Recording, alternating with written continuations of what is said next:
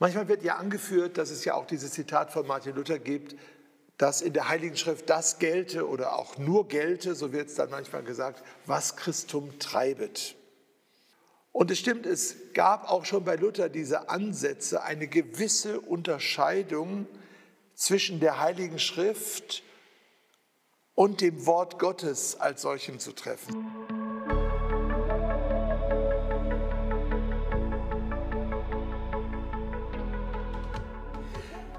Heute möchte ich auf Glauben denken, einen Vortrag über die Bibel halten, und zwar über das Thema Bibel, Menschenwort oder Gotteswort. Man kann es auch nennen von der bleibenden Geltung der Heiligen Schrift. Ich fange an mit einem Zitat von Martin Luther. Der schreibt folgendes: Darum lass deinen Dünkel und Fühlen fahren und halte von dieser Schrift als von dem allerhöchsten, edelsten Heiligtum als von der allerreichsten Fundgrube, die nimmer genug ausgegründet werden mag, auf dass du die göttliche Weisheit finden mögest, welche Gott hier so alba, alba heißt einfach, also welche Gott hier so einfach und schlicht vorlegt, dass er allen Hochmut dämpfe.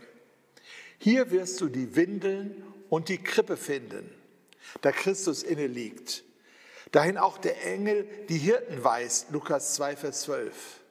Schlichte und geringe Windeln sind es, aber teuer ist der Schatz, Christus, der drinnen liegt. Da, soweit Martin Luther in seiner Vorrede auf das Alte Testament. Also er sagt, die Bibel ist wie eine Krippe, wie die Windeln. Und du magst sie vielleicht verachten, aber Christus ist drin.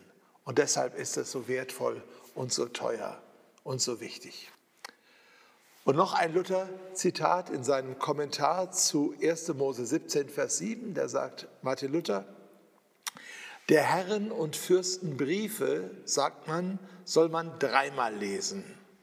Aber wahrlich, unseres Herrn Gottes Briefe, denn so nennt St. Gregorius die Heilige Schrift, soll man dreimal, siebenmal, ja siebenzigmal, siebenmal oder dass ich noch mehr sage, unendliche Mal lesen. Wir sehen, wie stark Martin Luther die Bedeutung der Heiligen Schrift hier heraushebt.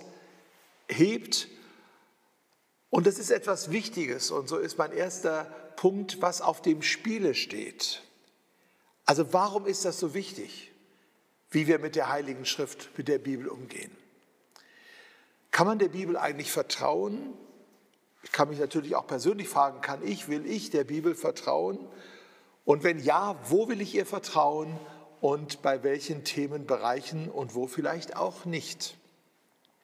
Gibt es vielleicht Teile der Bibel, die wichtiger sind als andere? Kann ich als Einzelner für mich das entscheiden, welche Aussagen der Bibel ich für verbindlich halte und annehme und welche nicht? Kann das ein Einzelner oder auch eine einzelne Gemeinde, eine einzelne Kirche für sich entscheiden? Oder ist die Gültigkeit der Bibel etwas, das nur die Gesamtchristenheit gemeinsam festlegen kann? Also Fragen über Fragen, Fragen, die, wenn wir sie an uns heranlassen, richtig aufregend sind im eigentlichen Wortsinn. Wir spüren das an der Frage zur Stellung der Heiligen Schrift. Wir spüren, dass sich an der Frage unserer Stellung zur Bibel sehr viel entscheidet. Ja, eigentlich alles. Wahrheit und Klarheit von Glaube und von Lehre, Verbindlichkeit von Geboten und Werten, Gemeindeordnungen, Kirchenordnung, persönlicher Glaube und vieles mehr. Also unsere Dogmatik und unsere Ethik, unser Bild von Gott, unser Bild vom Menschen, all das hängt ab von der Autorität der Heiligen Schrift, die wir ihr zubilligen oder eben auch nicht. Oder ob da andere Autoritätsquellen unser Weltbild, unser Gottesbild, unser Menschenbild formen. Es geht also um die Autorität der Heiligen Schrift. Wer jetzt wie ich in der evangelisch reformierten Tradition aufgewachsen ist, der hat im Konfirmandenunterricht den christlichen Glauben aus dem Heidelberger Katechismus gelernt. Vielleicht geht es manchen ähnlich wie bei mir. Die erste Frage kann ich heute noch auswendig. Was ist dein einziger Halt, dein einziger Trost und Halt im Leben und im Sterben? Dass ich beides im Leben und im Sterben nicht mir, sondern meinem getreuen Heiland Jesus Christus gehöre. Er hat mit seinem teuren Blut für alle meine Sünden vollkommen bezahlt und mich aus aller Gewalt des Teufels erlöst. Und er bewahrt mich so, dass ohne den Willen meines Vaters im Himmel kein Haar von meinem Haupte fallen kann. Ja, dass alles zu meiner Seligkeit dienen muss. Darum macht er mich auch durch seinen Heiligen Geist des ewigen Lebens gewiss und von Herzen willig und bereit fortan ihm zu leben. Ja, jetzt bin ich froh, dass ich es geschafft habe, es auswendig aufzusagen. Man merkt, vor 50 Jahren gelernt, ist es noch drinnen. Wenn man also den Heidelberger Katechismus sich anschaut, dann merkt man, dass jede der 129 Fragen und Antworten ausführlich mit einer Reihe von Bibelstellen begründet wird. Insgesamt sind es über 700 einzelne Bibelzitate, die da gebracht werden. Davon etwa 25 Prozent aus dem Alten Testament und 75 Prozent aus dem Neuen Testament und sogar eine aus den Apokryphen, nämlich aus Jesus Sirach 3, Vers 27. Das heißt also, die Grundlage, auf der dieser Heidelberger Katechismus aufgebaut ist, und die damit der Garant für die Wahrheit und Verlässlichkeit seiner Aussagen sein soll, findet sich vollständig und ausschließlich in der Heiligen Schrift in der Bibel. Also jede einzelne Aussage beweist sich an ihrer Begründbarkeit durch die Bibel. So haben es die Verfasser gewollt. Und damit steht der Heidelberger Katechismus ganz und gar auf der Seite der Reformation. Ja, auf der Seite auch von Martin Luther, der ja einen eigenen Katechismus geschrieben hat. Martin Luther, der das Schriftprinzip als Grundlage aller kirchlichen Lehrentscheidungen einforderte. Was ist dieses Schriftprinzip? Es hat mehrere Aspekte. Einer ist, dass allein die Schrift regiere. Solam scripturam regnare. Allein die Schrift soll regieren. Genauso ging er von der inneren und äußeren Klarheit der Heiligen Schrift aus, lateinisch claritas interna et externa. Und er ging auch davon aus, dass sie ganz sicher, ganz deutlich und ihr eigener Ausleger sei. Certissima apertissima sui ipsius interpretis. Also das ist das Schriftprinzip. Die Schrift soll regieren, sie hat eine innere und äußere Klarheit und sie ist ganz sicher deutlich und sie legt sich selbst aus. Diese Gewissheit, dass die Bibel hinreichend sei, bildet seit der Reformation die Basis für alle Proteste der Protestanten gegenüber den Versuchen von römisch-katholischer Seite, die Heilige Schrift als eben nur eine Quelle der Offenbarung zu sehen, die nämlich durch die Tradition der Kirche und durch das päpstliche Lehramt ergänzt und interpretiert werden müsste. Und so ist die Frage nach dem festen Grund. Es geht also um die Frage, was ist der feste Grund für die Kirche, für die Lehre, für das Handeln von Christinnen und Christen. Der Luther zeigt seinen Appell an die Heilige Schrift 1521 auf dem Reichstag zu Worms vor dem Kaiser und vor den weltlichen und geistlichen Fürsten grundlegend und wirklich maßgeblich formuliert die Bedeutung der Bibel für sein Verständnis des christlichen Glaubens. Das berühmte und sicher vielen bekannte Zitat ist so überliefert. Wenn ich nicht durch Zeugnisse der Schrift und klare Vernunftgründe überzeugt werde, denn weder dem Papst noch den Konzilien allein glaube ich, da es feststeht, dass sie öfter geirrt und sich selbst widersprochen haben. Wenn ich also nicht dadurch überzeugt werde, so bin ich durch die Stellen der Heiligen Schrift, die ich angeführt habe, überwunden in meinem Gewissen und gefangen im Worte Gottes. Daher kann und will ich nichts widerrufen, weil wider das Gewissen etwas zu tun weder sicher noch heilsam ist. Gott helfe mir. Amen. So war also für Martin Luther und für die Reformatoren insgesamt die Bibel als das Wort Gottes die gültige Grundlage und der unverhandelbare Maßstab für Glaube und Leben. Manchmal wird ja angeführt, dass es ja auch dieses Zitat von Martin Luther gibt, dass in der Heiligen Schrift das gelte oder auch nur gelte, so wird es dann manchmal gesagt, was Christum treibet. Das hört man häufig in den Diskussionen um die Geltung der Bibel. Und es stimmt, es gab auch schon bei Luther diese Ansätze, eine gewisse Unterscheidung zwischen der Heiligen Schrift und dem Wort Gottes als solchem zu treffen. So schreibt er zum Beispiel in seiner Vorrede auf die Epistel St. Jakobi und St. Jude. Darin stimmen alle rechtschaffenen Bücher überein, dass sie allesamt Christus predigen und treiben. Auch das ist der rechte Prüfstein, alle Bücher zu tadeln, sprich zu beurteilen, wenn man sie, ob sie Christum treiben oder nicht. Sind mal alle Schrift Christum zeiget und St. Paulus nichts denn Christum wissen will. Was Christum nicht lehrt, also den Christus nicht lehrt, das ist nicht apostolisch, wenn es gleich St. Petrus oder Paulus lehrte. Wiederum, was Christum predigt, das wäre apostolisch, wenn es gleich Judas, Hannas, Pilatus oder Herodes täte.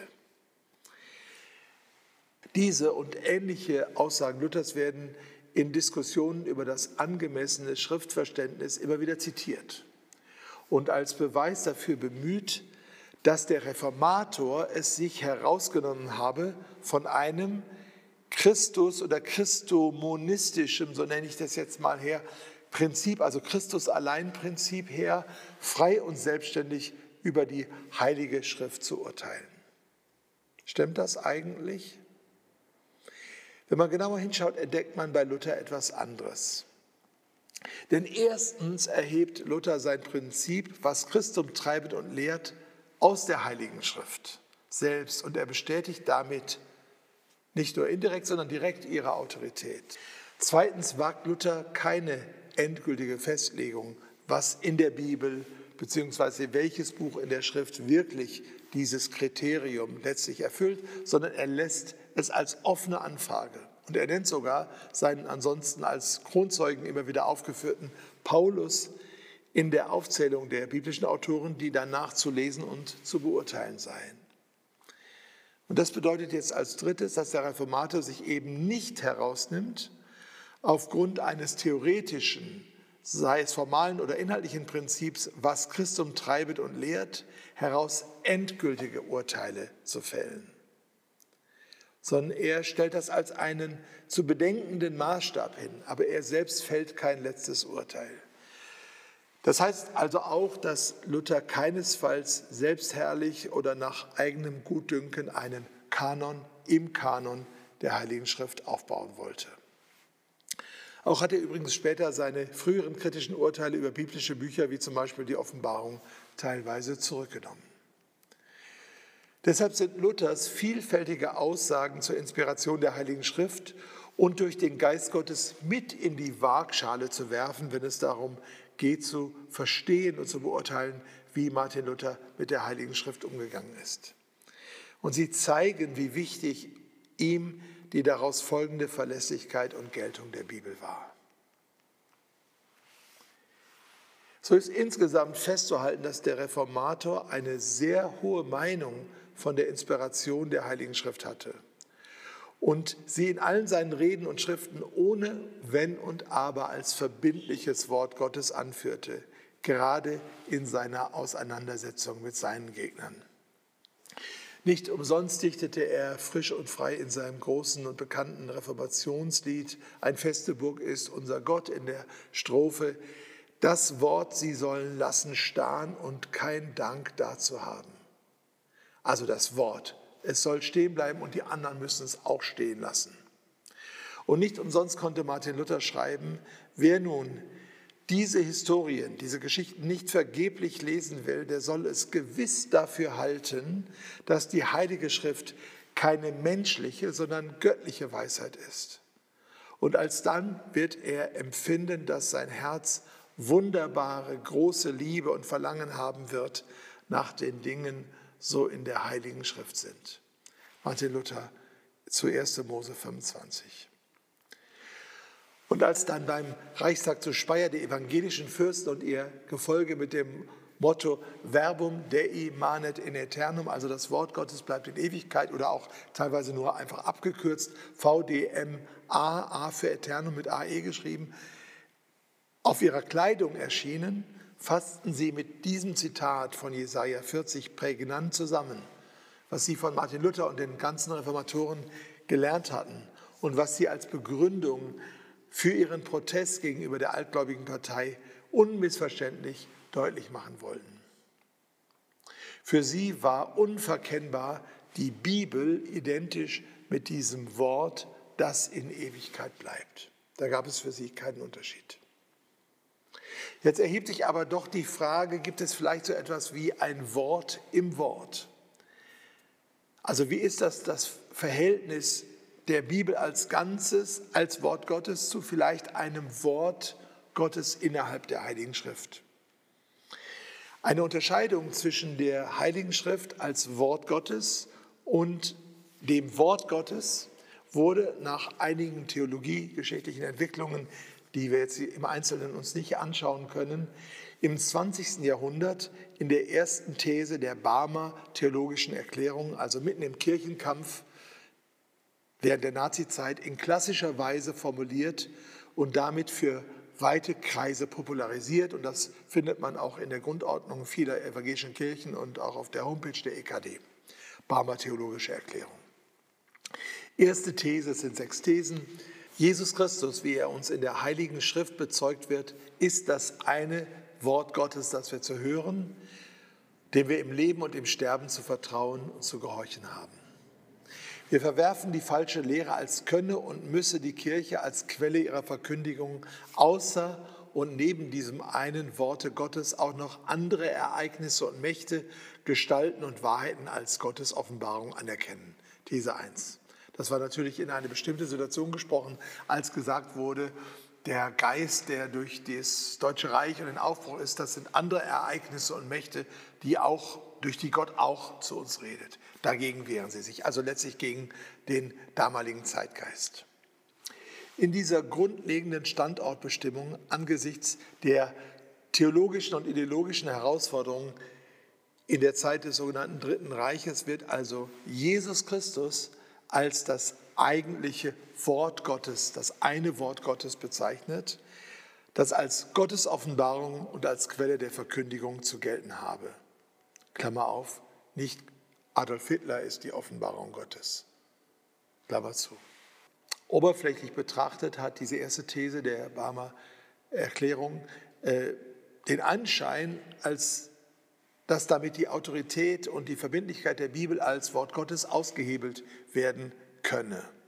Und das begegnet uns teilweise in der gegenwärtigen theologischen Diskussion, die von Barmen, also von dieser Erklärung ausgeht und eine Trennung zwischen Jesus Christus als dem eigentlichen Wort Gottes und der Bibel als dem nachgeordneten Wort Gottes feststellen will.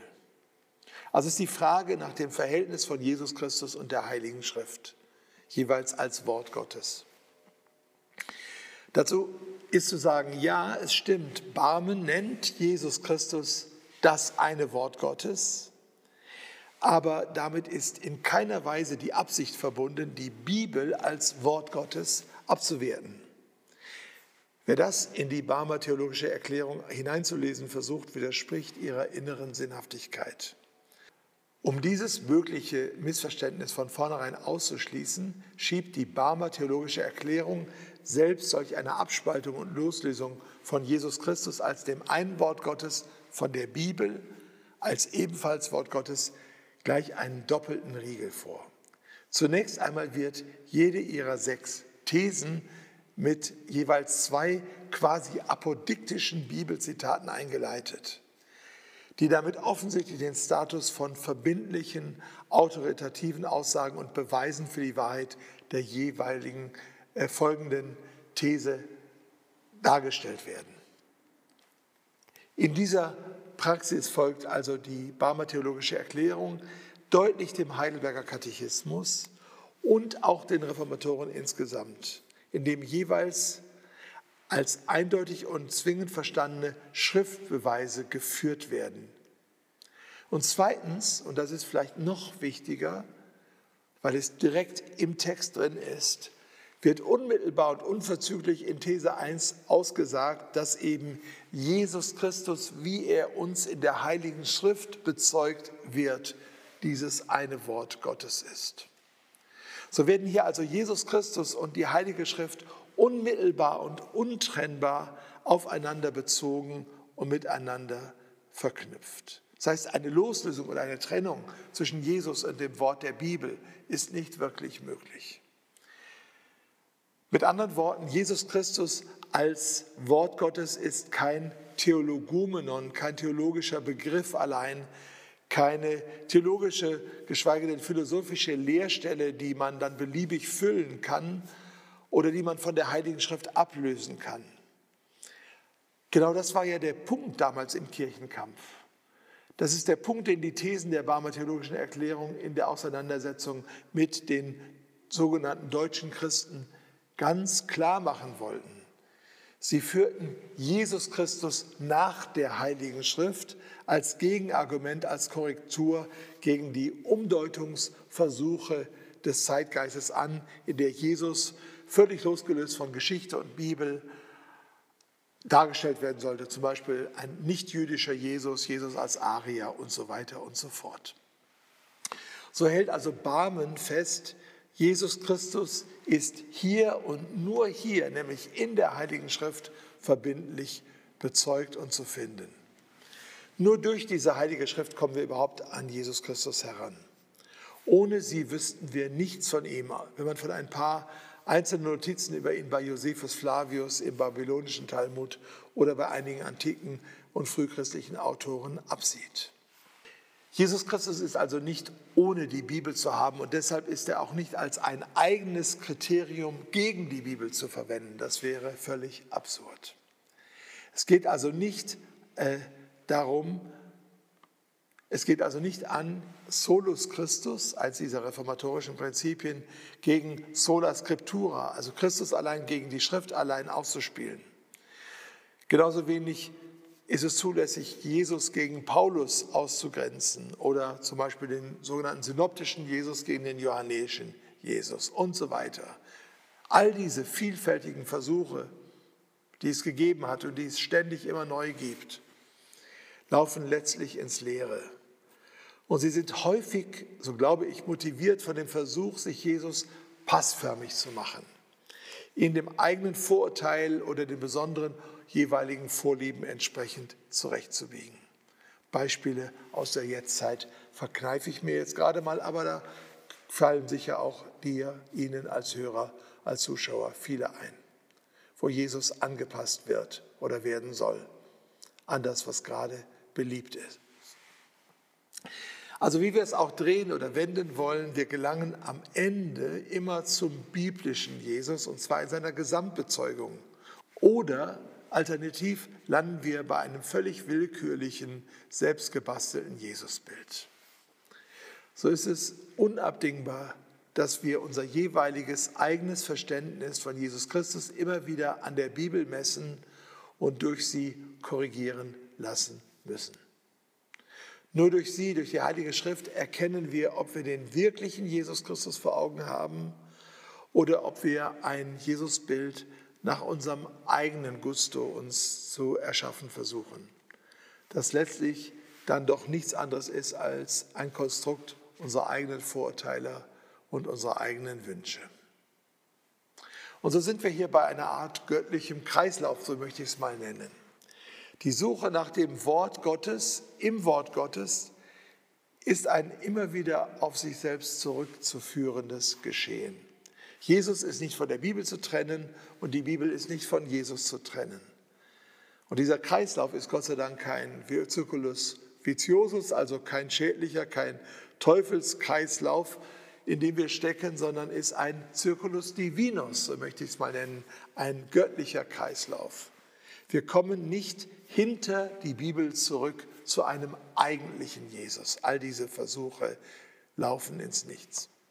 Wir kommen auch nicht an Paulus oder Matthäus oder Lukas oder an irgendeinem der neutestamentlichen Autoren vorbei zu einem idealen, wirklichen, realen oder reinen Jesus.